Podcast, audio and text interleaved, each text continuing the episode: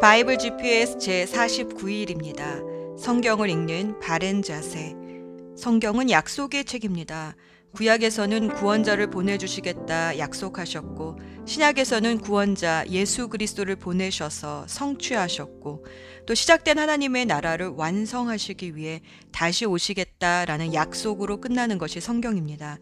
약속은 일방적으로 혼자서도 할 수 있지만 서로 함께 하기로 동의할 때 이 약속은 언약이 됩니다. 언약은 공동의 목표 달성을 위해 쌍방 간에 합의하고 헌신하기로 한 약속입니다. 하나님은 하늘들과 땅을 창조하시고 땅의 영역을 아담에게 맡기셨습니다. 생육하고 번성하고 충만하고 정복하고 다스릴 수 있도록 복을 주셨습니다. 다시 말해 아담과 동역하여 이 땅이 하나님의 영광을 드러내도록 함께 다스리자 하고 언약하신 것입니다.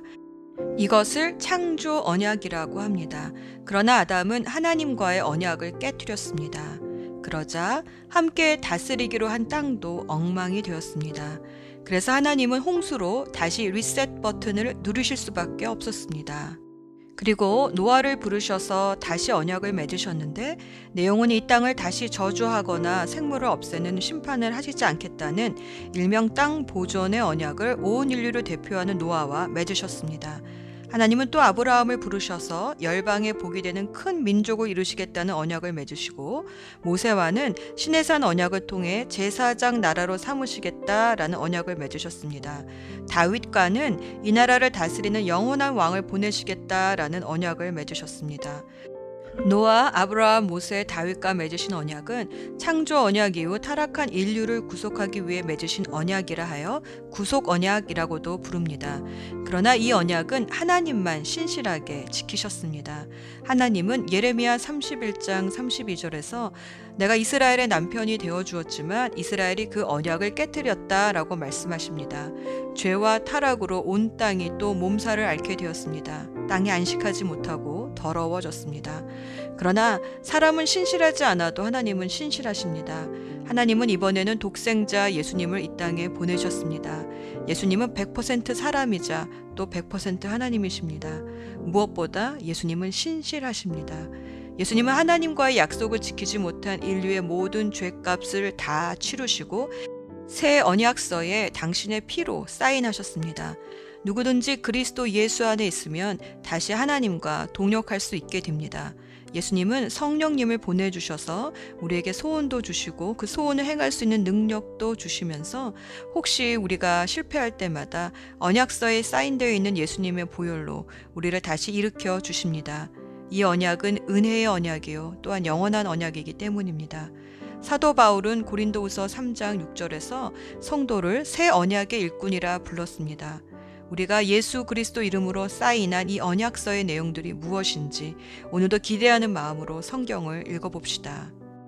오늘의 여정, 예루살렘은 바벨론 군대에 의해 포위되어 멸망을 눈앞에 보고 있습니다. 이 시기에 시드기야 왕과 예레미야의 사역, 또 바벨론에서 선지자로 부름받은 제사장 에스겔을 읽어봅니다. 에스겔 선지자는 BC 597년 제2차 포로로 여호야긴 왕 등과 함께 만여 명이 넘는 유다 백성들과 바벨론의 포로로 끌려왔습니다. 그가 끌려온 지 5년째 되던 어느 날 그발 강가에서 그에게 하나님의 영이 임하여 바벨론의 포로로 잡혀와 있는 유다 백성들을 위한 선지자로 부르심을 받습니다. 그때 그의 나이는 서른이었는데 제사장의 공식 업무를 시작할 수 있는 나이가 서른입니다. 그가 본 환상은 지성소에서 언약계 위에 모형으로 만들어 놓았던 그룹들의 모습을 실제로 보는 것 같은 환상이었습니다. 즉 하나님의 성소가 예루살렘을 떠나 바벨론 그발 강가에 있는 유다 백성들에게 임한 것입니다. 한편 예루살렘에서는 예레미야가 여전히 많은 핍박을 받으며 하나님의 말씀을 전합니다. 예레미야는 바벨론에 항복하는 것이 하나님의 뜻이다라고 예언했다가 친애굽파 유대인들의 미움을 받아 근위대 뜰 안에 있는 웅덩이에 빠져 목숨을 잃을 뻔합니다. 다행히 에벳 멜렉이라는 에디오피아 황관에 의해 목숨을 건진 예레미야는 시드기야 왕에게 바벨론에게 항복하면 살 수 있다라는 말을 전하지만 시드기야 왕은 이미 바벨론에 항복한 유대인들이 자신을 조롱할 것이 두려워 결국 체면 때문에 항복하지 못하겠다라는 속마음을 털어놓습니다. 그리고 자신의 이런 마음을 발설하면 죽이겠다라고 협박도 합니다. 결국 역사가 다 알려줄 것을 시드기야 왕은 당장의 체면 때문에 유다 백성들을 더 큰 고통에 빠뜨리고 자신도 비참한 최후를 맞게 됩니다. 하나님은 막상 심판 전까지는 경고하고 책망하시다가 막상 심판이 닥치면 그때부터는 위로하십니다. 어쩔 수 없는 아버지의 사랑입니다. 자녀에게 이 길은 악하고 위험한 길이야. 이 길로 가면 아빠가 혼내줄 거다. 그렇게 야단을 치다가도 결국 자녀가 위험에 빠지면 달려가 감싸 안고 끝이 아니다. 괜찮아질 거다. 라고 위로해 주시는 아버지처럼 하나님은 이제 고칠 수 없는 병에 걸린 유다 백성을 향해 너희가 신의 산 언약을 깨뜨렸으니 다시 새 언약을 주시겠다 위로하십니다. 죄와 허물을 기억하지 않으시겠다 격려하십니다. 그리고 자녀들을 고향에 돌아와 성전을 짓게 하겠다. 하나님을 예배하는 백성이 되게 하겠다. 약속해 주십니다. 예수 전망대 예레미야 23장 5에서 6절 말씀 내가 다윗에게서 의로운 가지가 하나 돋아나게 할 그날이 오고 있다. 나 주의 말이다. 그는 왕이 되어 슬기롭게 통치하면서 세상의 공평과 정의를 실현할 것이다. 그때가 오면 유다가 구원을 받을 것이며 이스라엘이 안전한 거처가 될 것이다. 사람들이 그 이름을 주님은 우리의 구원이시다라고 부를 것이다. 이 왕이 누구이십니까? 바로 예수 그리스도이십니다. 유다 말기 다윗의 왕위를 잃을 사람들이 죽고 포로로 잡혀간 이때에 가지가 다시 돋듯 다윗의 가문에 왕이 나올 것이라 약속해 주십니다. 유다 백성이 바벨론 포로가 되어 끌려간 것은 레위기 26장 33절에서도 이미 경고하셨듯이 하나님과의 언약을 지키지 않았기 때문입니다. 그런데 하나님은 이 다윗의 가지에서 나온 왕과 새 언약을 맺어 새 일을 시작하시겠다 약속하십니다. 예레미야 31장 31절에서 32절 말씀 그때가 오면 내가 이스라엘 가문과 유다 가문에 새 언약을 세우겠다. 나 주의 말이다. 이것은 내가 그들의 조상의 손을 잡고 이집트 땅에서 데리고 나오던 때와 세운 언약과는 다른 것이다. 내가 그들의 남편이 되었어도 그들은 나의 언약을 깨뜨려 버렸다. 예수님은 마지막 6월절 만찬을 제자들과 함께 하시면서 이 새 언약이 당신의 피로 세워진 언약이라 하셨습니다. 누가복음 22장 20절. 그리고 저녁을 먹은 뒤에 잔을 그와 같이 하시고서 말씀하셨다. 이 잔은 너희를 위하여 흘리는 내 피로 세우는 새 언약이다. 이스라엘과 유다는 하나님과의 언약을 깨뜨렸습니다. 하지만 하나님은 신실하셔서 끝까지 약속을 지키십니다. 그래서 독생자 예수 그리스도를 우리에게 보내셔서 새 언약을 맺게 하셨습니다. 새 언약은 예수 그리스도를 통해 하나님과 맺은 언약입니다. 우리는 여전히 약속을 지킬 수 없는 연약한 육신을 입고 살고 있습니다. 하지만 예수님을 통해 맺어진 이 언약은 옛 언약과 다릅니다. 예수님이 이루신 언약이기 때문입니다. 돌판이 아닌 우리 가슴판에 새겨주신 언약이기 때문입니다. 예수 그리스도의 이름으로 사는 모든 사람들은 하나님의 언약의 백성, 약속의 자녀가 됩니다. 이 새 언약은 어떤 것으로도 깨지지 않습니다. 예수님이 이루셨고, 이루시고, 이루실 것이기 때문입니다. 기도합시다. 약속하시고 그 약속을 이루시는 신실하신 하나님. 우리는 신실하지 못하지만 하나님은 늘 우리에게 신실하십니다. 오늘도 성경을 읽으며 세상의 헛된 약속에 속지 아니하고 하나님의 신실한 약속을 믿는 약속의 자녀가 되게 하옵소서. 언약의 성취자가 되시는 예수 그리스도의 이름으로 기도합니다. 아멘. 에스겔 1장 제 30년 넷째 달 5일이었다. 포로로 잡혀온 사람들과 함께 그발 강가에 있을 때 하나님께서 하늘을 열어 환상을 보여주셨다. 그날은 여호야긴 왕이 포로로 잡혀온 지 5년째 되는 날이었다. 여호와께서 바벨로니아 사람들의 땅 그발 강가에서 부시의 아들인 나 제사장 에스겔에게 말씀하셨고 여호와의 능력이 내 위에 내렸다. 나는 북쪽에서 폭풍이 불어오는 것을 보았다. 번개가 번쩍거리고 환한 빛으로 둘러싸인 커다란 구름이 밀려오고 있었는데 불 한가운데는 쇠붙이 같은 것이 빛나고 있었다. 불 속에는 살아있는 네 생물의 모양이 보였는데 겉으로 보면 모두 사람의 형체 같았다. 그 생물들은 각각 네 얼굴과 네 날개가 있었고 그 다리는 곧고 그 발은 소발굽 같으며 잘 닦은 노쇠같이 빛났다. 생물의 내면에 달린 날개 밑에는 사람의 손들이 있었고 내 생물에게 모두 얼굴과 날개가 있었다. 날개들은 서로 맞닿아 있었고 생물들이 움직일 때는 몸을 돌리지 않고 앞으로 똑바로 나아갔다. 생물들의 얼굴은 앞쪽은 사람의 얼굴, 오른쪽은 사자의 얼굴, 왼쪽은 황소의 얼굴, 뒤쪽은 독수리의 얼굴이었다. 그들의 날개는 위로 펼쳐져 있었는데 두 날개는 다른 생물의 날개들과 맞닿아 있었고 다른 두 날개로는 몸을 가리고 있었다. 생물들은 움직일 때 앞으로 똑바로 나아갔는데 주님의 영이 어디든 가려 하면 생물들도 뒤로 돌지 않고 앞으로 움직였다. 생물들 사이로 마치 활활 타는 숯불이나 횃불과 같은 불이 왔다 갔다 했는데 그 불은 밝으며 가운데서 번개 같은 것이 번쩍였다. 생물들은 번개가 번쩍이듯 이리저리로 빠르게 달렸다. 내가 생물들을 보니 그들 곁에 땅 위에 바퀴가 보였는데 그 바퀴는 생물들의 내 얼굴을 따라 하나씩 있었다. 바퀴의 모양은 번쩍이는 녹주석 같고 네 개의 바퀴는 같은 모양으로 마치 바퀴 안에 바퀴가 있는 것 같았다. 그 바퀴는 생물들이 향하는 어느 곳으로든 나아갔고 방향을 틀지 않고 움직였다. 바퀴의 둘레는 무척 높고 컸으며 돌아가며 눈이 가득 달려 있었다. 생물들이 움직일 때 그 곁에 있는 바퀴들도 움직였는데 생물들이 땅에서 떠오르면 바퀴들도 같이 떠올랐다. 주님의 영이 어디로 가든지 생물들도 함께 따라갔고 바퀴들도 그 곁에서 떠올랐다. 그것은 생물들의 영이 그 바퀴 안에 있었기 때문이다. 생물들이 움직이면 바퀴들도 움직였고 생물들이 멈추면 바퀴들도 멈췄으며 생물들이 땅에서 떠오르면 바퀴들도 그 곁에서 떠올랐다. 그것은 생물들의 영이 그 바퀴 안에 있었기 때문이다. 생물들의 머리 위로 장엄한 창공이 펼쳐져 있었는데 그것은 마치 수정처럼 빛났다. 창공 밑으로 생물들의 날개가 서로 맞닿아 펼쳐져 있었으며 각 생물은 두 날개로 몸을 가리고 있었다. 생물들이 움직일 때에 날개치는 소리가 났는데 그것은 몰아쳐 내리는 물소리 같기도 하고 전능자의 목소리 같기도 하고 군대의 함성 같기도 했다. 생물들이 멈추어 설 때에는 날개를 내렸다. 그런데 생물들이 날개를 내리고 멈추어 서 있을 때에도 생물들의 머리 위에 있는 창공으로부터 소리가 들려왔다. 창공 너머로 청옥으로 만든 보좌 같은 것이 있었고 보좌 위에는 사람과 같은 형체가 보였다. 그의 허리 위쪽은 속이 환히 들여다 보이는 불에 달군 쇠같이 보였고 허리 아래쪽으로는 사방으로 비치는 불처럼 보였다. 이처럼 밝은 빛이 그를 둘러싸고 있었다. 그를 둘러싸고 있는 광채는 마치 비 오는 날 구름 속에 나타나는 무지개처럼 보였다. 그것은 여호와의 영광과 같은 모습이었다. 그 광경을 보고 나는 땅에 엎드렸다. 그러자 어떤 목소리가 들려왔다. 에스겔 2장 주님께서 내게 말씀하셨다. 사람아, 일어서라. 내가 너에게 할 말이 있다. 주님께서 말씀하실 때에 주님의 영이 내게로 들어와 나를 일으켜 세웠다. 나는 주님께서 내게 하시는 말씀을 들었다. 주님께서 내게 말씀하셨다. 사람아, 내가 너를 이스라엘 백성에게 보낸다. 그들은 지금까지 나를 반역하고 그들과 그들의 조상은 이날까지 내게 대들었다.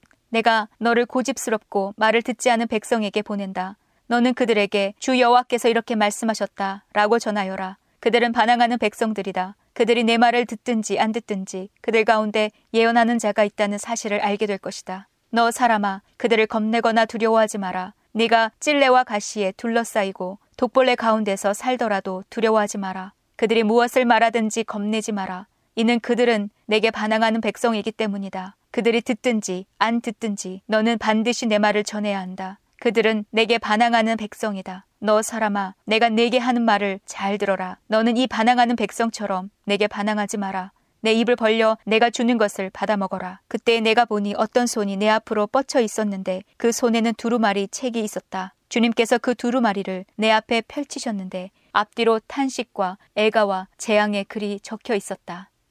에스겔 3장 주님께서 내게 말씀하셨다. 사람아, 내 앞에 있는 것을 먹어라. 이 두루마리를 먹고 가서 이스라엘 백성에게 전하여라. 그래서 내가 입을 벌렸더니 주님께서 두루마리를 내 입에 넣어 주셨다. 주님께서 내게 말씀하셨다. 사람아, 내가 내게 주는 이 두루마리를 먹어 내 배를 채워라. 그래서 내가 먹었더니 그것이 내 입에 꿀같이 달았다. 그때 주님께서 내게 말씀하셨다. 사람아, 이스라엘 백성에게 가서 내 말을 그들에게 전하여라. 내가 너를 이해하기 어려운 말을 하는 백성에게 보내는 것이 아니라 이스라엘 백성에게 보내는 것이다. 만일 내가 너를 이해하기 어려운 말을 하는 민족들에게 보냈더라면 그들은 네 말을 들었을 것이다. 그러나 이스라엘 백성은 네 말을 들으려 하지 않을 것이다. 그것은 그들 모두가 고집이 세고 마음이 닫혀 있기 때문이다. 나도 너를 그들처럼 억세고 굳세게 하며 내 이 말을 바윗돌보다 부싯돌보다 더 단단하게 할 것이다. 그러니 그들을 겁내거나 두려워하지 마라. 그들은 반항하는 백성이다. 주님께서 또 내게 말씀하셨다. 사람아, 내가 내게 하는 말을 잘 듣고 마음에 간직하여라. 그리고 포로로 잡혀간 내 동포에게 지금 가서 내 말을 전하여라. 그들이 듣든지 안 듣든지 주 여호와께서 이렇게 말씀하셨다라고 말하여라. 그러더니 주님의 영이 나를 들어 올리셨다. 그때 내 뒤에서 진동하는 소리가 크게 들렸는데 성소에서 여호와의 영광을 찬양하라는 소리였다. 또한 생물들이 날개가 서로 맞닿는 소리와 그들 곁에 있는 바퀴의 소리도 들렸다. 크게 진동하는 소리였다. 주님의 영이 나를 들어 올려 데리고 가실 때 괴롭고 불안했으나 여호와의 강력한 손이 나를 잡고 계셨다. 나는 그발 강가의 데라빕 지역에 살고 있던 유다 포로민들에게로 갔다. 나는 어리둥절한 채로 그곳에서 7일 동안 머물러 있었다. 7일 뒤에 여호와께서 내게 말씀하셨다. 사람아, 내가 너를 이스라엘 민족의 파수꾼으로 세웠다. 내가 하는 말을 잘 듣고 그들에게 경고하여라. 내가 악한 사람을 향해 너는 반드시 죽을 것이다. 라고 말하면 너는 그대로 그에게 경고해야 한다. 만일 그렇게 하지 않으면 그 악한 사람은 자기의 죄 때문에 죽겠지만 나는 그 사람이 죽는 것에 대한 책임을 너에게 물을 것이다. 그러나 내가 악한 사람에게 경고했는데도 그가 그 악한 길에서 돌아서지 않는다면 그는 자기 죄값을 받아 죽을 것이며 너는 아무런 책임을 지지 않을 것이다. 또 어떤 착한 사람이 올바른 길에서 떠나 죄를 지으면 내가 그 앞에 걸림돌을 놓아 그를 넘어뜨릴 것이다. 네가 그에게 경고하지 않으면 그는 자기 죄 때문에 죽게 되고 그가 한 올바른 일들은 아무 소용이 없을 것이다. 나는 그 사람이 죽은 책임을 너에게 물을 것이다. 하지만 네가 그 착한 사람에게 죄를 짓지 말라고 경고하여 그가 죄를 짓지 않는다면 그는 반드시 살게 될 것이다. 그리고 너도 네 목숨을 건질 것이다. 열왕기하 24장 20절 이 모든 일이 예루살렘과 유다에 일어난 까닭은 여호와께서 그들에게 노하셨기 때문입니다. 여호와께서 마침내 그들을 여호와 앞에서 내쫓으셨습니다. 시드기야 왕이 바빌론 왕을 배반했습니다. 열왕기하 25장 시드기야가 왕으로 있은 지 9년째 되는 해에 열째 달 10일에 바빌로니아 왕 느부갓네살이 모든 군대를 이끌고 예루살렘으로 쳐들어왔습니다. 느부갓네살은 성을 공격하기 위해서 그 주변을 에워싸고 흙 언덕을 성 둘레에 쌓았습니다. 성은 시드기야가 왕으로 있은 지 11년째 되던 해까지 포위되어 있었습니다. 그해 넷째 달 9일이 되자 성 안의 기근이 심해졌습니다. 백성들은 먹을 것을 하나도 구할 수 없었습니다. 예레미야 52장 3절 이 모든 일이 예루살렘과 유다에 일어난 까닭은 여호와께서 그들에게 진노하셨기 때문입니다. 여호와께서 마침내 그들을 그 앞에서 내쫓으셨습니다. 시드기야가 바빌로니아 왕에게 반역했습니다. 그러자 바빌로니아 왕 느부갓네살이 온 군대를 이끌고 예루살렘으로 쳐들어왔습니다. 그때는 시드기야가 왕으로 있은 지 9년째 되는 해에 열 번째 달 10일이었습니다. 느부갓네살은 성을 에워싸고 성을 공격하기 위해 흙 언덕을 성 둘레에 쌓았습니다. 성은 시드기야가 왕으로 있은 지 11년째 되는 해까지 포위되어 있었습니다. 넷째 달 9일이 되자 성 안의 굶주림이 심해져서 먹을 것이 하나도 없게 되었습니다. 예레미야 10장 17절 땅에 있는 너희 짐을 다 꾸리고 떠날 준비를 하여라. 너희 유다 백성은 적군에 둘러싸여 있다. 여호와께서 이렇게 말씀하셨다. 보아라, 이번에는 이 땅에 사는 사람들을 쫓아버리고 그들에게 고통과 재앙을 안겨주어 아픔을 느끼도록 하겠다. 오호라, 내가 상처를 입었으니 큰일 났구나. 내 상처가 너무 심하구나. 하지만 나는 속으로 이것은 내 병이니 내가 견뎌야 한다고 말했다. 내 장막이 부서졌고 내 장막의 줄은 다 끊어졌다.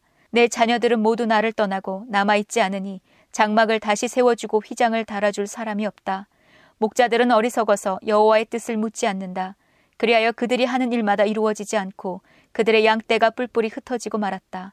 들어라, 소식이 들려오고 있다. 북쪽 땅에서부터 요란한 소리가 들려온다. 그 소리와 함께 유다의 성들은 폐허가 되고 늑대들의 소굴이 될 것이다. 여호와여 사람의 인생이 자기의 것이 아니라는 것을 깨달았습니다. 아무도 자신의 인생 행로를 결정할 수 없습니다. 여호와여 나를 꾸짖으시되 공평하게 해주십시오. 노염 가운데서 저를 벌하지 마십시오. 저의 존재가 사라질까 두렵습니다. 주님의 노여움을 주님을 알지 못하는 다른 나라들에게 쏟으십시오. 주님의 이름을 부르지 않은 족속들에게 쏟으십시오. 그들은 야곱의 집안을 멸망시켜 삼키고 그들이 살던 땅까지도 폐허로 만들어 버렸습니다. 예레미야 21장 이것은 시드기야 왕이 말기야의 아들 바수훌과 제사장 마하세야의 아들 스바냐를 예레미야에게 보냈을 때에 여호와께서 예레미야에게 하신 말씀입니다. 그때에 그들은 이렇게 말했습니다. 우리를 위해서 여호와께 기도해 주십시오. 바빌로니아 왕 느부갓네살이 우리를 공격하려 합니다. 혹시 여호와께서 우리를 위해 기적을 일으켜 주시면 느부갓네살이 우리에게서 물러날 것입니다. 예레미야가 그들에게 대답했습니다. 시드기야 왕에게 이와 같이 전하시오.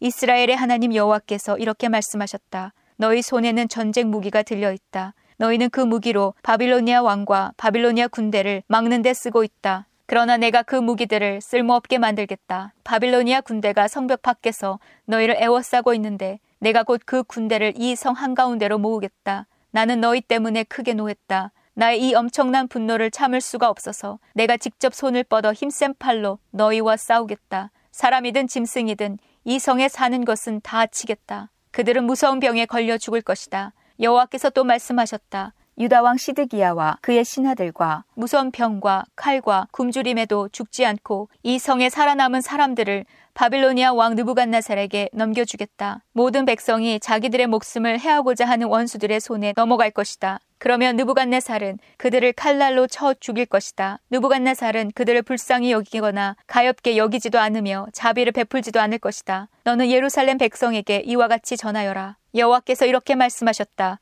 내가 생명의 길과 죽음의 길을 너희 앞에 두겠다. 누구든지 예루살렘 성 안에 머무르는 사람은 칼이나 굶주림이나 무서운 병 때문에 죽을 것이다. 그러나 예루살렘 성 밖으로 나아가 너희를 애워싸고 있는 바빌로니아 군대에게 항복하는 사람은 살 것이다. 누구든지 성을 빠져나가는 사람은 자기 목숨을 건질 것이다. 나는 이 성에 복을 내리지 않고 재앙을 내리기로 결정했다. 여호와의 말씀이다. 이 성을 바빌로니아 왕에게 주겠다. 그러면 그는 이 성을 불로 태워버릴 것이다.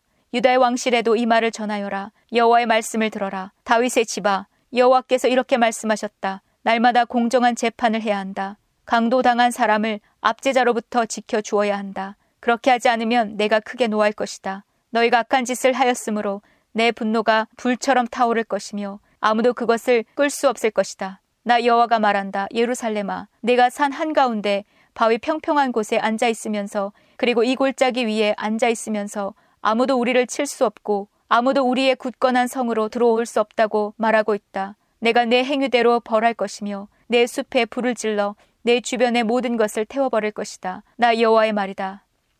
예레미야 22장 여호와께서 이렇게 말씀하셨다. 유다 왕의 왕궁으로 내려가서 이 말을 전하여라. 너는 이처럼 말하여라. 다윗의 보좌에 앉은 유다의 왕이여 여호와의 말씀을 들어라.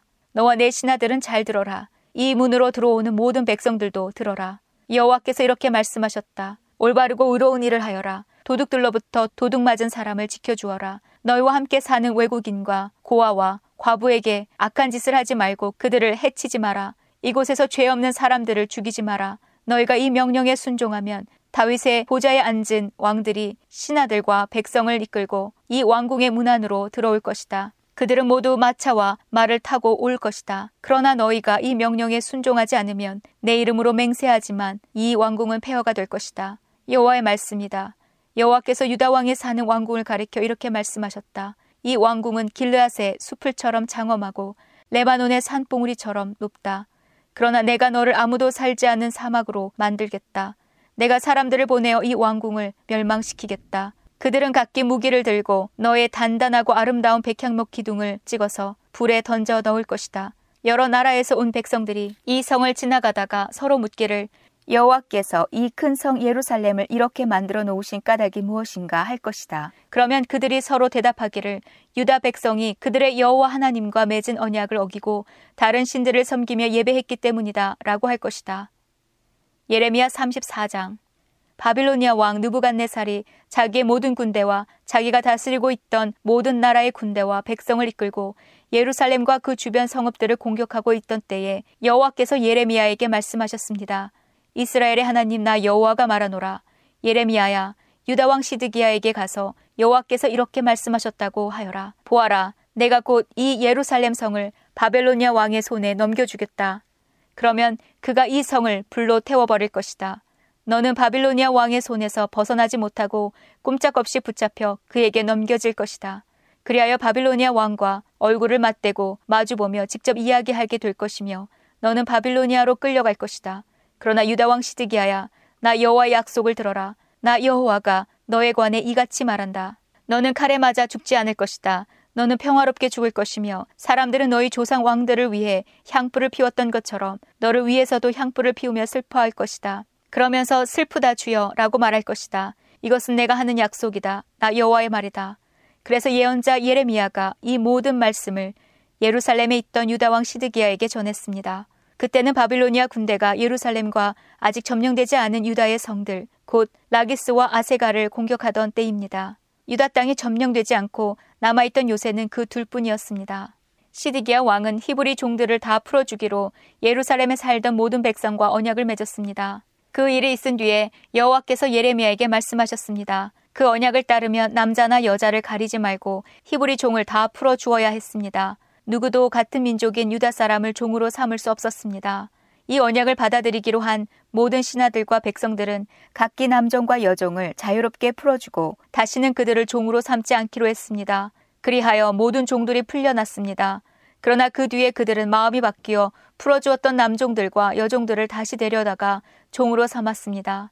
그때 여호와께서 예레미야에게 말씀하셨습니다. 이스라엘의 하나님 나 여호와가 말한다. 내가 너희 조상을 종살이하던 이집트 땅에서 인도해낼 때 그들과 언약을 맺었다. 그들에게 7년째 되는 해마다 너희 각 사람은 너희 히브리 종을 풀어 주어야 한다. 너희에게 팔려와 6년 동안 일한 종이 있거든.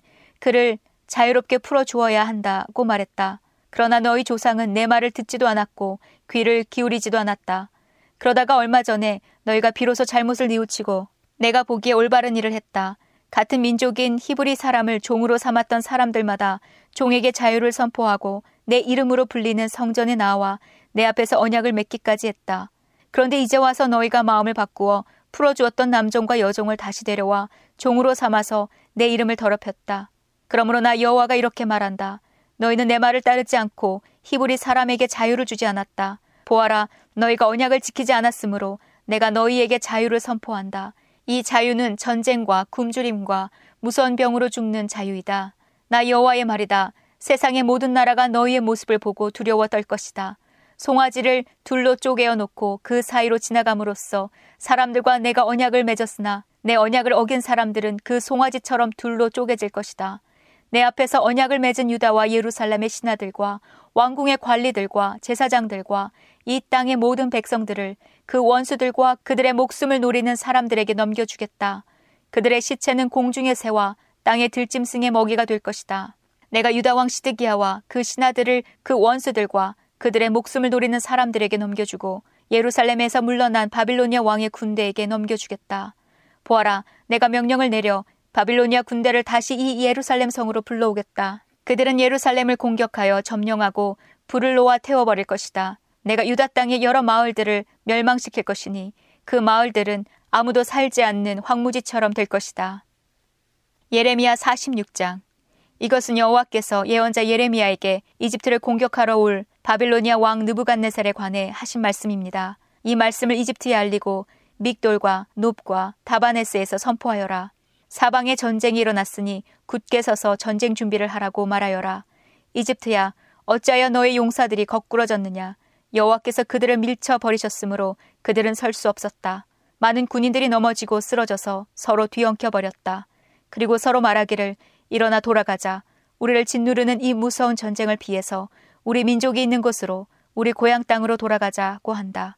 그들은 고향 땅에서 이집트 왕 파라오는 허풍선의에 지나지 않는다. 이제 그의 때는 지나갔다고 말한다. 만군의 여호와께서 말씀하신다. 나의 삶을 두고 맹세한다. 산들 가운데 우뚝 솟은 다볼산 같이 바닷가에 높이 솟은 갈멜산 같이 강한 군대가 올 것이다. 이집트 백성아 짐을 꾸려 포로가 될 준비를 하여라. 높은 황무지가 되어 아무도 살지 않는 폐허로 변할 것이다. 이집트는 예쁜 암송아지 같지만 북쪽에서 쇠파리가 와서 달라붙는다. 이집트가 돈으로 산 군인들은 살진 송아지 같아서 몸을 돌려 도망가니 그들에게는 적의 공격을 막아낼 힘이 없다. 그들이 멸망할 때가 다가오고 있다. 그들은 곧 심판받을 것이다. 이집트는 소리를 내며 도망가는 뱀과 같다. 적군이 점점 가까이 다가온다. 마치 나무를 베는 사람들처럼 도끼를 들고 이집트를 치러 온다. 이집트 군대가 아무리 측량할 수 없는 큰 숲과 같다 하더라도 그들이 모두 베어버릴 것이다. 나 여호와의 말이다. 적군은 메뚜기 때보다 많아서 셀 수조차 없다. 이집트 백성은 부끄러움을 당하고 북쪽에서 오는 적군의 손에 넘어갈 것이다. 만군의 여호와 이스라엘의 하나님께서 이렇게 말씀하셨다. 보아라, 내가 노예신 아몬에게 벌을 내리겠다. 그리고 파라오와 이집트와 그 신들과 그 왕들에게도 벌을 내리고 파라오뿐만 아니라 그를 의지하는 사람들에게도 벌을 내리겠다. 내가 그들의 목숨을 노리는 사람, 곧 바빌로니아 왕 느부갓네살과 그의 부하들에게 그들을 넘기겠다. 그러나 그런 다음에는 이집트에서 옛날처럼 사람들이 평화롭게 살게 될 것이다. 나 여호와의 말이다. 내 종 야곱 백성아, 너는 두려워하지 마라. 이스라엘아, 무서워하지 마라. 보아라, 내가 저 먼 곳에서부터 너를 구원하고 너희 후손을 포로로 잡아간 땅에서 구해내겠다. 야곱 백성은 돌아와서 다시 평화와 안정을 누릴 것이며 아무도 그들을 위협하지 못할 것이다. 내 종 야곱 백성아, 너는 두려워하지 마라. 나 여호와의 말이다. 내가 너와 함께하겠다. 내가 너를 쫓아 여러 나라로 흩어버렸지만 이제 그 모든 나라들을 완전히 멸망시키겠다. 그러나 너만은 멸망시키지 않겠다. 내가 너를 공정하게 심판하겠다. 그러나 심판을 피하지는 못한다. 예레미야 37장 바벨로니아 왕 느부갓네살이 요시아의 아들 시드기야를 유다 왕으로 세웠습니다. 시드기야는 여호와김의 아들 여호와긴을 대신해 왕이 되었습니다. 그러나 시드기야와 그의 종들과 유다 백성은 여호와께서 예언자 예레미야를 통해 전하신 말씀을 듣지 않았습니다. 시드기야 왕은 셀레미야의 아들 여후갈과 마아세야의 아들 제사장 스바냐를 예언자 예레미야에게 보내어 예레미야여 우리를 위해 우리 하나님 여호와께 기도해 주시오 라고 말했습니다. 그때는 예레미야가 아직 감옥에 갇혀 있지 않았던 때라 백성 가운데 자유롭게 다니고 있었습니다. 한편 이집트 왕 파라오의 군대가 이집트를 떠나 유다 쪽으로 행진해 오고 있었습니다. 예루살렘을 애워싸고 있던 바빌로니아 군대는 그 소식을 듣고 예루살렘에서 철수했습니다. 여호와께서 예언자 예레미야에게 말씀하셨습니다. 이스라엘의 하나님 나 여호와가 이같이 말하노라. 여우갈과 스바냐야 너희를 보내어 나에게 물어보도록 한 유다 왕 시드기야에게 전하여라. 보아라 너희를 도와 바빌로니아 군대를 치려고 온 파라오의 군대는 이집트 땅으로 되돌아갈 것이다. 그리고 바빌로니아 군대가 다시 와서 예루살렘을 공격하고 점령하여 불태워 버릴 것이다. 여호와께서 이같이 말씀하셨다. 예루살렘 백성아, 너희 스스로를 속이지 마라. 바빌로니아 군대가 너희에게서 떠나가 버릴 것이라고 생각하지 마라. 그들은 절대로 철수하지 않는다. 혹시 너희가 바빌로니아 군대를 다 물리치고 바빌로니아 군대의 장막에 부상당한 사람들만 남아있다 하더라도 그 사람들이 각각 자기 장막에서 나와 이 예루살렘 성을 불로 태워버릴 것이다. 파라오의 군대가 가까이 오므로 바빌로니아 군대가 예루살렘에서 철수하였습니다. 그때의 예레미야는 자신의 재산 일부를 상속받기 위해 예루살렘을 떠나 베냐민 땅에 있는 자기 고향으로 가려 했습니다. 예언자 예레미야가 예루살렘의 베냐민 문을 나서자 문지기들 가운데 우두머리가 되는 사람이 그를 체포했습니다. 그의 이름은 하나냐의 손자이며 셀레미아의 아들인 이리야였습니다. 이리야는 예언자 예레미야를 체포하면서 당신은 우리를 배신하고 바빌로니아에 항복하러 가고 있소 라고 말했습니다. 예레미야가 이리야에게 말했습니다. 그렇지 않소. 나는 바빌로니아에 항복하러 가는 길이 아니오. 그러나 이리야는 예레미야의 말을 듣지 않고 그를 체포하여 왕의 신하들에게 데려갔습니다. 신하들은 예레미야에게 화를 내며 때린 다음에 서기관 요나단의 집에 그를 가두었습니다. 그때 요나단의 집은 감옥으로 쓰였습니다. 그리하여 예레미야는 지하 감옥에 끌려가 여러 날 동안 갇혀 있었습니다. 그 후에 시드기야 왕이 사람을 보내어 예레미야를 왕궁으로 불러들이더니 몰래 그에게 물었습니다. 혹시 여호와께서 무슨 말씀을 하신 것이 없소? 예레미야가 대답했습니다. 있습니다. 시드기야 왕이여 왕은 바빌로니아 왕의 손에 넘겨질 것입니다. 예레미야가 또 시드기야 왕에게 말했습니다. 내가 왕에게 무슨 죄를 지었습니까? 내가 왕의 신하들이나 이 백성에게 무슨 죄를 지었습니까? 어찌하여 나를 감옥에 가두는 것입니까? 바빌로니아 왕이 왕과 유다 땅을 치러 오지 않을 것이라고 예언한 그 예언자들은 어디에 있습니까? 내 주 유다 왕이여, 이제 내 말을 들으십시오. 제발 내 말대로 하십시오. 나를 서기관 요나단의 집으로 돌려보내지 마십시오. 그곳에 가면 나는 죽습니다. 그러자 시드기야 왕이 명령을 내려 예레미야를 경호대 뜰에 두어 지키게 했습니다. 그리고 성 안에 빵이 떨어질 때까지 날마다 빵 만드는 사람들의 거리에서 빵을 가져다가 예레미야에게 주도록 시켰습니다. 그리하여 예레미야는 경호대의 뜰에 갇혀 지내게 되었습니다. 예레미야 30장 이것은 여호와께서 예레미야에게 하신 말씀입니다. 이스라엘 하나님 여호와가 말한다. 예레미야야, 내가 너에게 한 모든 말을 책에 기록하여라. 보아라, 때가 되면 내가 내 백성 이스라엘과 유다를 포로 생활에서 해방시키겠다. 내가 그들을 그들의 조상에게 준 땅으로 돌아오게 할 것이니 내 백성이 그 땅을 다시 차지할 것이다. 나 여호와의 말이다. 이것은 여호와께서 이스라엘과 유다 백성에 관해 하신 말씀입니다. 여호와께서 이렇게 말씀하셨다. 백성들이 무서워하며 울부짖는 소리가 들린다. 두려움만 가득할 뿐 평화가 없다. 물어보아라. 그리고 생각해 보아라. 남자가 아기를 잉태할 수 있느냐? 그런데 어찌하여 남자들마다 모두 아기를 낳는 여자처럼 손으로 자기 허리를 움켜잡고 있느냐? 어찌하여 사람들마다 죽은 사람처럼 창백해지느냐? 아, 무시무시한 날이다. 이런 날이 다시는 없을 것이다. 야곱의 백성에게 큰 재앙의 날이다. 그러나 그들은 그 재앙으로부터 구원을 받을 것이다. 만군의 여호와께서 이렇게 말씀하셨다. 그날이 오면 내가 그들의 목에서 멍에를 꺾어버리고 그들을 묶은 사슬을 끊어버리겠다. 앞으로는 다른 나라 백성이 내 백성을 노예로 만들지 못할 것이다. 그들은 그들의 하나님 나 여호와를 섬기고 내가 그들에게 보내줄 그들의 왕 다윗을 섬길 것이다. 그러므로 내 종 야곱아 너는 두려워하지 마라. 이스라엘아 무서워하지 마라. 나 여호와의 말이다. 보아라 저 멀리 떨어진 곳에서 내가 너를 구해내겠고 너희가 포로로 끌려간 그 땅에서 너희 자손을 구원하겠다. 야곱 백성은 다시 평화와 안정을 누릴 것이며 아무도 그들을 위협하지 못할 것이다. 나 여호와가 말한다. 내가 너와 함께하며 너를 구원하겠다. 내가 너를 여러 나라로 흩어버렸지만 이제 그 나라들을 완전히 멸망시키겠다. 그러나 너만은 내가 멸망시키지 않겠다. 내가 너를 공정하게 심판하겠으며 너는 심판을 피하지 못할 것이다. 여호와께서 이렇게 말씀하셨다. 너희 백성은 치료할 수 없는 상처를 입었다. 네가 당한 부상은 고칠 수 없다. 내 아픈 사정을 들어주고 도와줄 사람이 아무도 없고 내 종기를 치료할 약도 없으니 너는 나을 수 없다. 네 친구였던 나라들이 모두 너를 잊었고 다시는 너를 찾지 않는다. 내가 너를 원수처럼 쳤고 무서운 벌을 주었다. 이는 내 죄가 너무 크고 허물이 많기 때문이다. 네가 어찌하여 상처를 입었다고 울부짖느냐? 내 아픔은 고칠 수 없다. 내 죄가 너무 크고 허물이 너무 많아. 나 여호와가 이런 벌을 네게 내린 것이다. 그러나 이제는 너를 멸망시킨 나라들이 다 멸망할 것이다. 너의 모든 원수들이 포로로 끌려갈 것이다. 너희 것을 도적질한 사람은 도적질 당할 것이고 너희 것을 빼앗은 사람은 빼앗길 것이다. 그들이 너를 가리켜 버려진 자라고 하며 아무도 시온을 찾지 않는다고 말하지만 내가 너를 다시 건강하게 만들고 내 상처를 고쳐주겠다. 나 여호와의 말이다. 여호와께서 이렇게 말씀하셨다. 보아라, 내가 야곱 백성의 장막을 회복시키고 이스라엘 집을 불쌍히 여기겠다. 폐허의 언덕 위에 성이 다시 세워지겠고 왕궁이 제자리에 다시 설 것이다. 너희 백성이 감사의 노래를 부르고 그들에게서 웃음소리가 터져 나올 것이다. 내가 너희에게 많은 자녀를 주어 너희의 수가 적지 않게 될 것이다.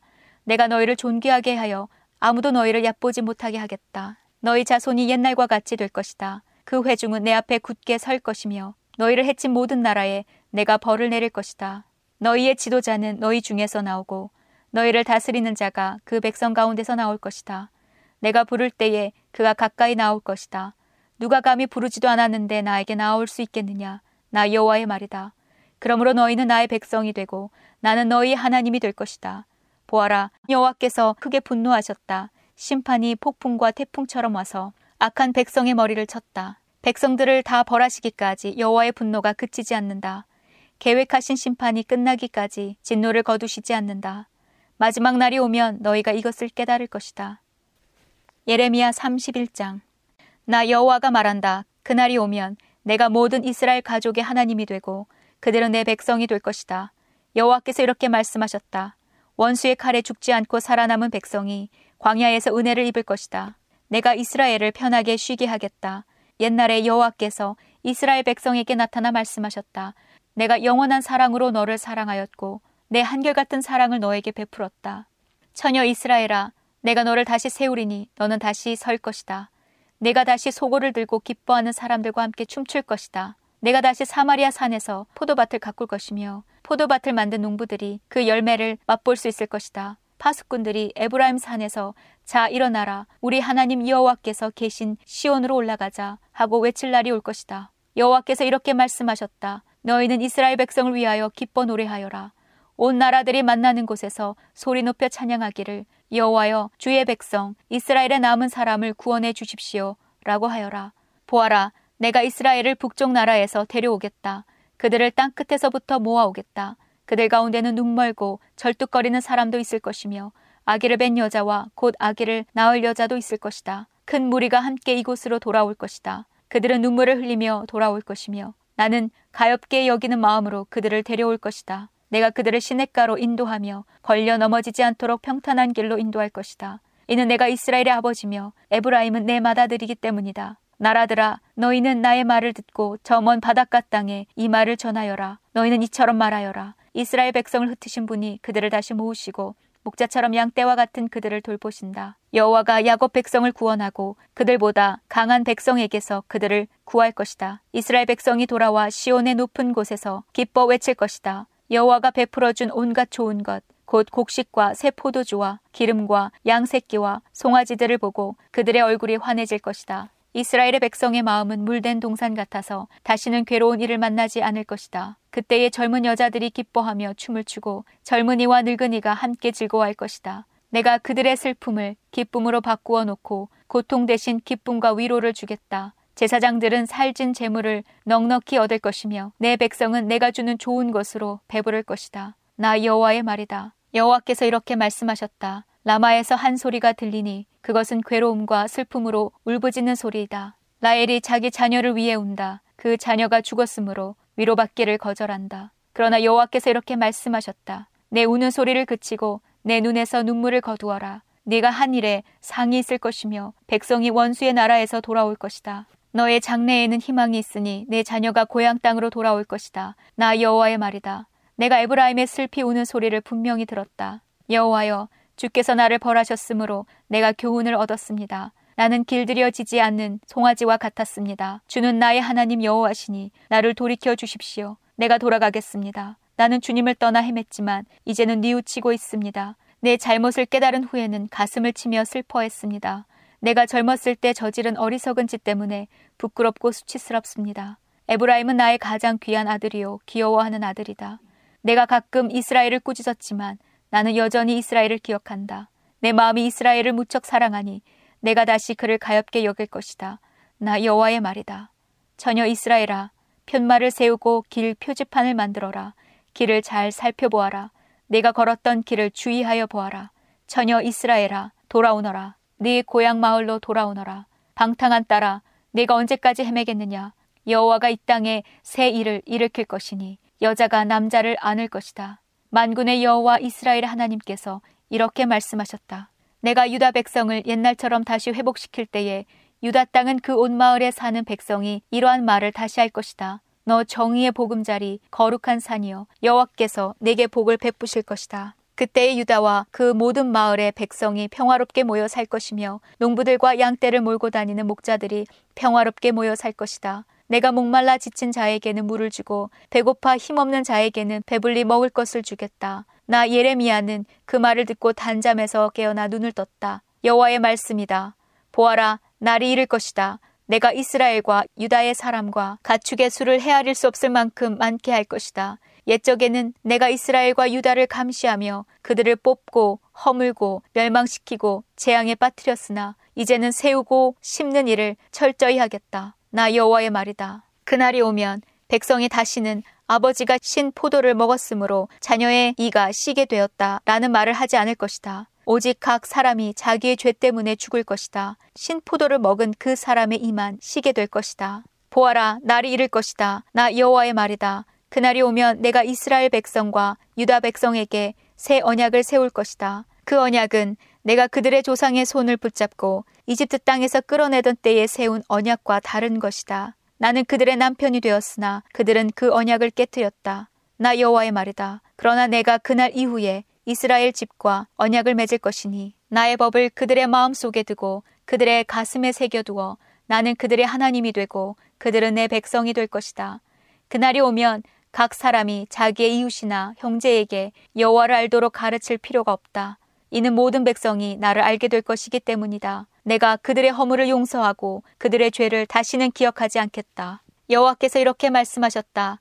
나 여호와가 낮에는 해를 주어 빛을 비추게 하고 밤에는 달과 별들을 지정하여 빛을 비추게 하였다. 또 바다를 뒤흔들어 파도 소리가 나게 하였다. 내 이름은 만군의 여호와다. 나 여호와 앞에서 이 법칙이 어긋나지 않는 한 이스라엘의 자손도 내 앞에서 항상 나라로서 존재할 것이다. 여호와께서 이렇게 말씀하셨다.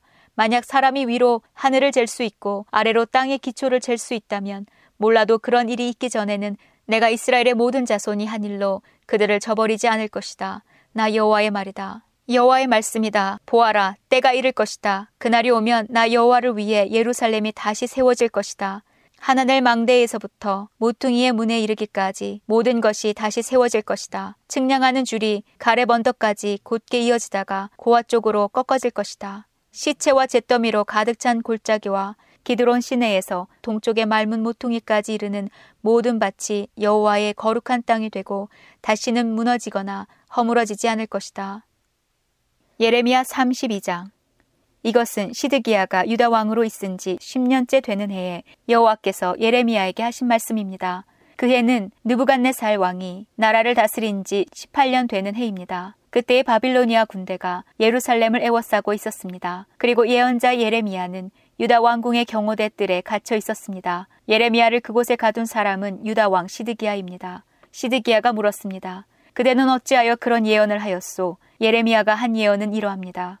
여호와께서 이렇게 말씀하셨다. 보아라, 내가 예루살렘 성을 바빌로니아 왕에게 넘겨주겠다. 느부갓네살이 이 성을 점령할 것이다. 유다 왕 시드기야는 바벨로니아 군대에서 벗어나지 못하고 꼼짝없이 바벨로니아 왕에게 넘겨져 바벨로니아 왕과 얼굴을 맞대고 직접 이야기하게 될 것이다. 바벨로니아 왕이 시드기야를 바빌론으로 데려갈 것이니 시드기야는 내가 내리는 벌이 끝날 때까지 그곳에 머물러 있을 것이다. 나 여호와의 말이다. 너희가 바빌로니아 군대와 싸워도 이기지 못할 것이다. 예레미야가 말했습니다. 여호와께서 내게 말씀하셨소. 예레미야야, 내 숙부 살룸의 아들 하나멜이 내게 와서 이렇게 말할 것이다. 당신은 나의 가장 가까운 친척이니 아나노스에 있는 내 밭을 사십시오. 그 밭을 사는 것이 당신의 권리이자 책임입니다. 얼마 후에 여호와께서 말씀하신 대로 내 숙부의 아들 하나멜이 경호대 뜰로 나를 찾아와 말했소. 베냐민의 땅 아나돗에 있는 내 밭을 사십시오. 그 땅을 사는 것이 당신의 권리이자 의무입니다. 그 땅을 사서 당신의 것으로 삼으십시오. 그래서 나는 이것이 여호와의 말씀임을 깨달았소. 나는 내 숙부의 아들 하나멜에게서 아나돗에 있는 그 밭을 샀소. 그리고 그 값으로 은 17세계를 달아주었소. 나는 땅 문서에 내 이름을 써놓고 그 문서에 도장을 찍어 증인들을 세운 뒤에 은을 저울에 달아주었소. 나는 법률과 관습에 따라 도장을 찍은 거래 문서와 도장을 찍지 않은 거래 문서를 모두 받아두었소. 그리고 그 거래 문서를 내 숙부의 아들 하나멜과 증인들이 보는 앞에서 마세야의 손자요 네리아의 아들인 바룩에게 넘겨주었소. 그 증인들도 그 거래 문서에 자기의 이름을 썼소. 경호대 뜰에는 다른 유다 사람들도 많이 앉아 있었는데 그들도 내가 거래 문서를 바룩에게 넘겨주는 것을 보았소. 나는 모든 사람들이 지켜보는 가운데 바룩에게 지시했소. 만군의 여호와 이스라엘 하나님께서 이렇게 말씀하셨다. 이 문서들 곧 도장을 찍은 거래 문서와 도장을 찍지 않은 거래 문서를 가져다가 항아리에 넣어두고 오랫동안 보관하여라. 만군의 여호와 이스라엘 하나님인 내가 이렇게 말한다. 사람들이 이 땅에서 다시 집과 밭과 포도밭을 살 것이다. 나는 거래 문서를 네리아의 아들 바룩에게 넘겨주고 여호와께 이렇게 기도했소. 아, 주 여호와여 보십시오. 주께서 주님의 크신 능력과 표신 팔로 하늘과 땅을 만드셨으니 주께서는 무엇이든지 못하시는 일이 없습니다. 주께서는 수천 대에 이르기까지 자비를 베푸시지만 부모의 죄에 대해서는 그 자손에게까지 그 죄값을 치르게 하십니다. 위대하시고 전능하신 하나님, 하나님의 이름은 만군의 여호와이십니다. 주께서는 큰 일을 계획하시고 이루십니다. 주께서는 모든 인간이 행하는 길을 다 지켜보고 계시며 각 사람의 살아가는 모습과 하는 일에 따라 갚아주십니다. 주께서는 이집트 땅에서 기적과 놀라운 일들을 나타내셨고 오늘날까지도 이스라엘과 모든 사람에게 기적을 나타내 보이십니다. 그리하여 오늘날 우리가 보듯이 주님의 이름을 널리 떨치셨습니다. 주께서는 표징과 기적으로 그리고 크신 능력과 표심팔로 주님의 백성 이스라엘을 이집트 땅에서 인도해내시고 적들을 무서워 떨게 하셨습니다. 주께서 이스라엘 백성에게 주신 이 땅은 그 조상들에게 주시겠다고 약속하신 땅이요. 젖과 꿀이 흐르는 땅입니다. 이스라엘 백성은 이 땅에 와서 이곳을 차지했습니다. 그러나 그들은 주님께 순종하지 않았고 주님의 가르침을 따르지 않았습니다. 주께서 그들에게 명하신 모든 말씀을 행하지 않았습니다. 그래서 주께서는 이 모든 재앙이 그들에게 일어나게 하셨습니다. 보십시오. 마침내 적군이 이 성을 점령하러 와서 성벽 꼭대기에 이르는 흙길을 쌓고 있습니다. 이 성은 바빌로니아 사람들의 손에 넘어갈 것입니다. 바빌로니아 군대가 이 성을 공격하고 있습니다. 이제 곧 전쟁과 굶주림과 무서운 병이 닥칠 것입니다. 주께서도 지금 보고 계시듯이 주께서 말씀하신 일이 그대로 이루어지고 있습니다. 하지만 주 여호와여 주께서는 바빌로니아 군대가 곧 이 성을 점령할 텐데도 저에게 밭을 사고 증인을 세우라고 말씀하셨습니다. 그러자 여호와께서 예레미야에게 말씀하셨습니다.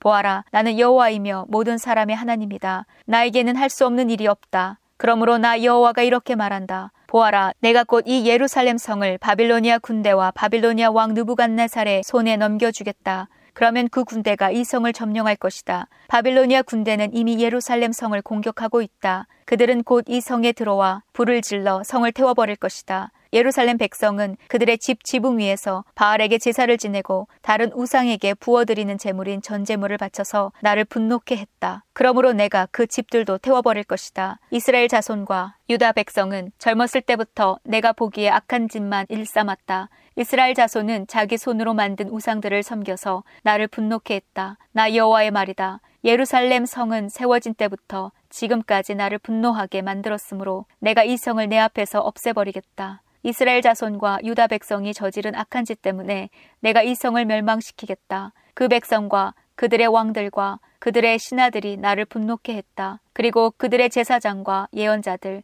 유다의 모든 사람과 예루살렘에 사는 모든 사람들이 나를 분노케 했다. 그들은 나를 바라보지 않고 도리어 내게서 등을 돌렸다. 내가 쉬지 않고 그들을 가르치려 했으나 그들은 내 말을 들으려 하지 않았다. 그들은 바른 길로 이끌려 했으나 소용이 없었다. 그들은 내 이름으로 불리는 성전 안에 역겨운 우상들을 놓아두어 그곳을 더럽혔다. 그 백성은 자기 자식들을 몰렉에게 태워 바치려고 흰놈의 아들 골짜기에 바알 산당을 세워 놓았다. 나는 이렇게 유다를 죄에 빠뜨리는 역겨운 일을 하라고 명령한 적이 없다. 그런 것은 생각해 본 적도 없다. 너희가 말하기를 이 성은 바빌로니아 왕의 손에 넘겨질 것이다. 그리하여 전쟁과 굶주림과 무서운 병이 닥칠 것이다. 라고 한다. 그러므로 이제 이스라엘의 하나님 나 여호와가 이 성에 대하여 이렇게 말한다. 나는 너무나 분하고 노여워 이스라엘과 유다 백성을 그 땅에서 쫓아냈다. 그러나 보아라, 이제는 내가 쫓아낸 모든 땅에서 그들을 불러 모아 이곳으로 데려오겠다. 그들은 평화와 안정 속에서 살아갈 것이다. 그들은 내 백성이 되고 나는 그들의 하나님이 될 것이다. 내가 그들에게 한 마음과 한 길을 주어 그들이 언제나 참 마음으로 나만을 경외하여 자기들뿐 아니라 그 자손들까지도 복을 받게 만들겠다. 내가 그들과 영원한 언약을 맺고 절대로 그들에게서 떠나지 않겠다. 언제나 그들에게 좋은 일을 해주겠다. 그들에게 나를 존경하는 마음을 주어서 절대로 나를 떠나지 않게 하겠다. 내가 기쁜 마음으로 그들에게 좋은 일을 하며 내 온 마음을 다하여 그들을 이 땅에 심고 잘 자라나게 하겠다. 나 여호와가 이렇게 말한다. 내가 이 백성에게 큰 재앙을 내렸으나 이제는 재앙을 내린 만큼 내가 약속한 모든 좋은 일들을 이루겠다. 너희가 말하기를 이 땅은 사람도 없고 짐승도 살지 않은 황무지다.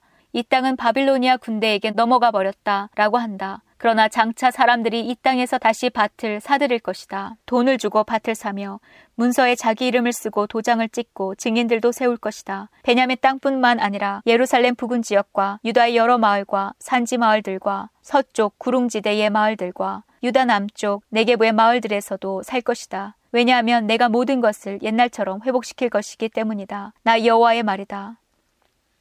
예레미야 33장 예레미야가 아직 경호대 뜰에 갇혀 있을 때에 여호와께서 두 번째로 그에게 말씀하셨습니다. 이를 계획하시는 여호와, 이를 이루시고 성취하시는 여호와, 그 이름을 여호와라 하는 분이 이렇게 말씀하셨다.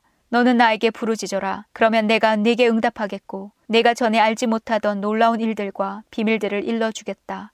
이스라엘의 하나님 여호와께서 바빌로니아 군대의 공격을 막으려다 무너진 예루살렘 성의 집들과 유다 왕궁들에 관해 이렇게 말씀하셨다. 그들이 와서 바빌로니아 군대와 싸웠으나 나의 분노와 진노 때문에 이 성은 죽은 사람들의 시체로 가득 찼다.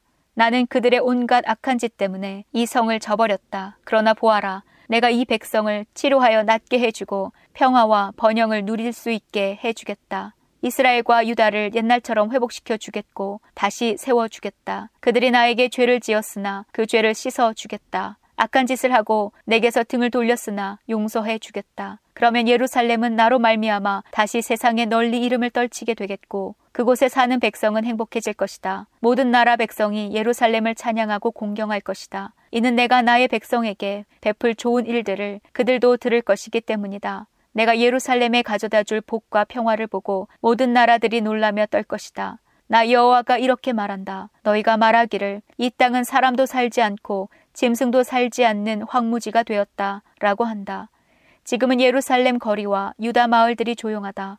사는 사람도 없고 짐승도 살지 않는다. 그러나 그곳에 다시 사람 사는 소리가 들릴 것이다. 기뻐하고 즐거워하는 소리와 신랑 신부의 기뻐하는 소리도 들릴 것이다. 백성들이 감사의 표시로 여호와의 성전에 제물을 가져와 바치는 소리도 들릴 것이다. 그들이 말하기를 만군의 여호와를 찬양하여라. 여호와는 좋으시다. 여호와의 사랑은 영원하다라고 할 것이다. 내가 옛날처럼 이 땅을 회복시킬 것이기 때문이다. 나 여호와의 말이다. 나 만군의 여호와가 이렇게 말한다. 지금 이곳은 황폐하다. 그 모든 마을에 사람도 살지 않고 짐승도 살지 않는다. 그러나 목자들이 양떼를 쉬게 할 목초지가 생길 것이다. 산지 마을들과 구릉지대의 마을들에서 유다 남쪽 네게부의 마을들과 베냐민 땅에서 그리고 예루살렘 주변과 유다의 다른 마을들에서 목자들이 자기 양떼의 수를 셀 것이다. 나 여호와의 말이다. 나 여호와가 말한다. 내가 이스라엘 집과 유다 집에 약속한 선한 일을 이룰 날이 오고 있다. 그날이 오고 그 때가 되면 내가 다윗의 집안에서 의로운 가지가 나게 하겠다. 그는 이 땅에서 옳고 의로운 일을 할 것이다. 그날에 유다는 구원받을 것이며 예루살렘은 안전하게 살 것이다. 그 가지는 우리의 의가 되시는 여호와라는 이름을 얻을 것이다. 나 여호와가 이렇게 말한다. 보좌에 앉아 이스라엘을 다스릴 사람이 다윗의 집안에서 끊어지지 않고 나올 것이다. 레위 집안에서는 제사장이 끊어지지 않고 그 제사장들은 내 앞에 서서 평생 동안 태워드리는 제물인 번제물과 곡식 제물과 화평 제물인 화목 제물을 바칠 것이다. 여호와께서 예레미야에게 말씀하셨습니다. 나 여호와가 말한다. 내가 낮과 밤과 더불어 언약을 맺어 언제나 낮과 밤이 정한 시간에 오게 하겠다. 너희가 만약 그 언약을 바꿀 수 있다면 내가 내 종 다윗과 레위 사람들과 맺은 언약도 바꿀 수 있을 것이다. 그러면 내 종 다윗의 자손이 보좌에 앉아 왕이 되는 일도 없을 것이며 레위 집안이 제사장이 되는 일도 없을 것이다. 그러나 하늘의 별이 너무 많아 셀 수 없고 바닷가의 모래를 측량할 수 없는 것처럼 내가 내 종 다윗과 나를 섬기는 레위 집안에게 많은 자손을 주겠다. 여호와께서 예레미야에게 말씀하셨습니다. 예레미야야, 이 백성들이 하는 말을 들어보았느냐? 그들은 여호와께서 택하신 이스라엘과 유다 두 족속을 버리셨다고 말한다. 이처럼 그들은 내 백성을 욕하고 이스라엘은 더 이상 나라가 될 수 없다고 생각한다. 나 여호와가 이렇게 말한다. 내가 만약 낮과 밤과 더불어 언약을 맺지 않았거나 하늘과 땅의 법칙을 세워 주지 않았다면 야곱의 자손도 내가 저버리겠고 내 종 다윗의 자손이 아브라함과 이삭과 야곱의 자손을 다스리는 일도 없게 하겠다. 내가 그 백성에게 자비를 베풀겠고 그들을 옛날처럼 회복시켜 주겠다. 예레미야 23장 목자들 곧 유다의 지도자들에게 재앙이 있을 것이다. 그들은 양떼와 같은 내 백성을 망쳐 놓으며 뿔뿔이 흩어 놓고 있다. 나 여호와의 말이다. 그러므로 이스라엘 하나님이신 여호와께서 백성의 목자가 되는 그들에게 이렇게 말씀하셨다. 너희는 양떼와 같은 내 백성을 뿔뿔이 흩어놓고 내쫓아 버렸다. 너희는 그들을 돌보지 않았다. 보아라, 너희가 저지른 악한 짓 때문에 내가 너희를 벌하겠다. 나 여호와의 말이다. 내가 내 백성을 여러 나라로 쫓아버렸으나 살아남은 내 백성을 다시 그들의 땅으로 모아들이겠다. 그들은 자기 땅으로 돌아와 자녀를 낳고 번성할 것이다. 내가 내 백성 위에 새 지도자들을 세워 내 백성을 돌보게 할 것이다. 그들이 다시는 두려워하거나 무서워하지 않을 것이며 하나라도 잃어버리는 사람이 없을 것이다. 나 여호와의 말이다. 보아라, 그날이 오고 있다. 나 여호와의 말이다. 그날이 오면 내가 다윗의 집에서 의로운 가지를 일으킬 것이다. 그는 왕이 되어 지혜롭게 다스릴 것이며 이 땅에서 옳고 바른 일을 할 것이다. 그때가 되면 유다는 구원을 받고 이스라엘은 평안히 살 수 있을 것이다. 그의 이름은 여호와는 우리의 의이라고 불릴 것이다. 그러므로 보아라, 나 여호와의 말이다. 지금은 사람들이 이스라엘 백성을 이집트에서 인도해 내신 여호와의 살아계심을 두고 맹세하지만 그때에는 이스라엘 백성을 북쪽 땅과 쫓아내신 모든 땅에서 고국으로 돌아오게 하신 여호와의 살아계심을 두고 맹세할 것이며 이스라엘 백성은 자기들의 땅에서 살게 될 것이다.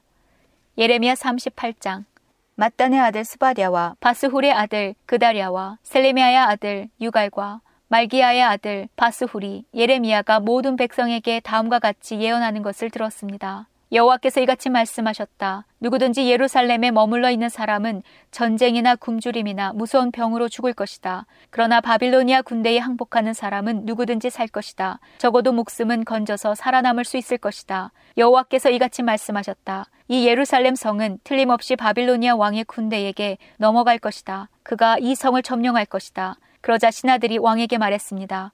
예레미야를 반드시 죽여야 합니다. 왜냐하면 그가 이런 말을 하며 아직 성 안에 남아있는 군인들과 모든 백성들의 사기를 떨어뜨리고 있기 때문입니다. 그는 이 백성의 평안을 바라지 않고 예루살렘 백성이 망하기를 바라고 있습니다.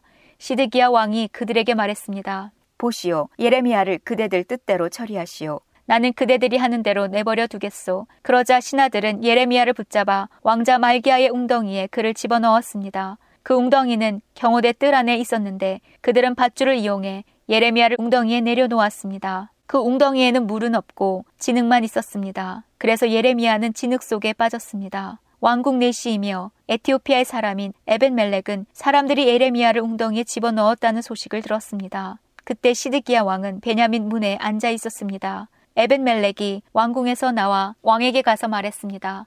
내주 왕이여 이 사람들이 한 모든 일은 악한 일입니다. 그들은 예언자 예레미야에게 못할 짓을 했습니다. 예레미야를 웅덩이에 집어넣고 거기서 죽게 내버려 두었습니다. 성 안에는 이제 먹을 것이 없으니 그는 굶어 죽고 말 것입니다. 그러자 시드기야 왕이 에티오피아 사람 에벤멜렉에게 명령했습니다. 왕궁에서 사람 30명을 데리고 가서 예언자 예레미야가 죽기 전에 그를 웅덩이 속에서 끌어올려라. 에벤멜렉이 사람들을 데리고 왕궁 창고로 가서 누더기와 헤어진 옷을 가져다가 밧줄에 묶고 웅덩이 안에 있는 예레미야에게 내려주었습니다. 에티오피아 사람 에벤멜렉이 예레미야에게 말했습니다.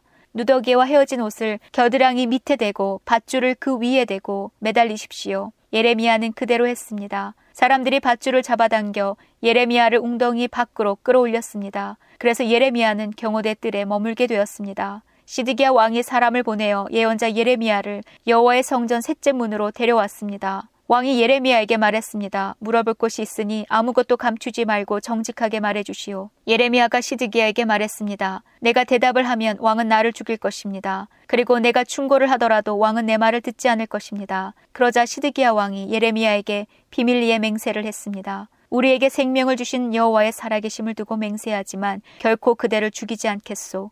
그대의 목숨을 노리는 이 사람들에게 그대를 넘겨주지도 않겠소. 그 말을 듣고 예레미야가 시드기에게 말했습니다. 만군의 하나님이신 이스라엘의 하나님 여호와께서 이렇게 말씀하셨습니다. 너는 바빌로니아 왕의 신하들에게 항복해야 한다. 그러면 내 목숨은 건질 수 있겠고 예루살렘은 불에 타지 않을 것이며 너와 네 집은 살아남을 것이다. 그러나 네가 바빌로니아 왕의 신하들에게 항복하지 않으면 이 성은 바빌로니아 군대의 손에 넘어갈 것이고 그들은 이 성을 불태워 버릴 것이다. 그리고 너도 그들의 소나기에서 빠져나갈 수 없을 것이다. 시드기야 왕이 예레미야에게 말했습니다. 나는 바빌로니아 군대에게 항복한 유다 사람들이 두렵소. 바빌로니아 사람들이 나를 그들에게 넘겨주면 그들이 나를 학대할 것이요. 예레미야가 대답했습니다. 바빌로니아 사람들은 왕을 유다 사람들에게 넘겨주지 않을 것입니다. 내가 왕께 전해드린 여호와의 말씀에 순종하십시오. 그러면 모든 일이 잘 풀리고 왕의 목숨도 구할 수 있을 것입니다. 그러나 왕께서 바빌로니아 군대에게 항복하지 않으면 여호와께서 나에게 보여주신 대로 이와 같은 일들이 일어날 것입니다. 보십시오. 유다 왕궁에 남아있던 여자들이 다 바빌로니아 왕의 신하들에게 끌려가며 이렇게 말할 것입니다. 너와 친하게 지내던 친구들이 너를 꿰어 속였다. 이제 네 발이 진창에 빠지니 친구들이 너를 버리고 떠났다. 왕의 모든 아내들과 자녀들도 바빌로니아 군대에게 끌려갈 것이고 왕도 그들의 소나기에서 벗어나지 못할 것입니다. 왕은 바빌로니아 왕에게 붙잡힐 것이고 예루살렘은 불타 버릴 것입니다. 시드기야가 예레미야에게 말했습니다. 내가 그대와 나눈 말을 아무도 모르게 하시오. 그렇지 않으면 당신은 죽을 것이오. 내가 그대와 만나 이야기한 사실을 신하들이 알면 그대에게 와서 시드기야 왕에게 무슨 말을 했소. 그리고 시드기야 왕은 당신에게 무슨 말을 했소. 우리에게 아무것도 감추지 말고 이야기하시오. 그러면 당신을 죽이지 않겠소? 라고 물어볼 것이요. 그러면 그대는 그들에게 이렇게만 대답하시오. 나를 요나단의 집으로 보내면 나는 거기서 죽게 될 테니 나를 그곳으로 돌려보내지 말아달라고 왕에게 빌었소. 과연 모든 신하들이 예레미야에게 와서 물어보았습니다. 예레미야는 왕이 명령한 대로 그들에게 그렇게 대답했습니다. 그러자 신하들은 예레미야에게 더 이상 묻지 않았습니다. 이는 예레미야와 왕이 나눈 말을 엿들어 알고 있는 사람이 아무도 없었기 때문입니다. 그리하여 예레미야는 예루살렘이 함락되는 날까지 경호대 뜰에 머물러 있었습니다.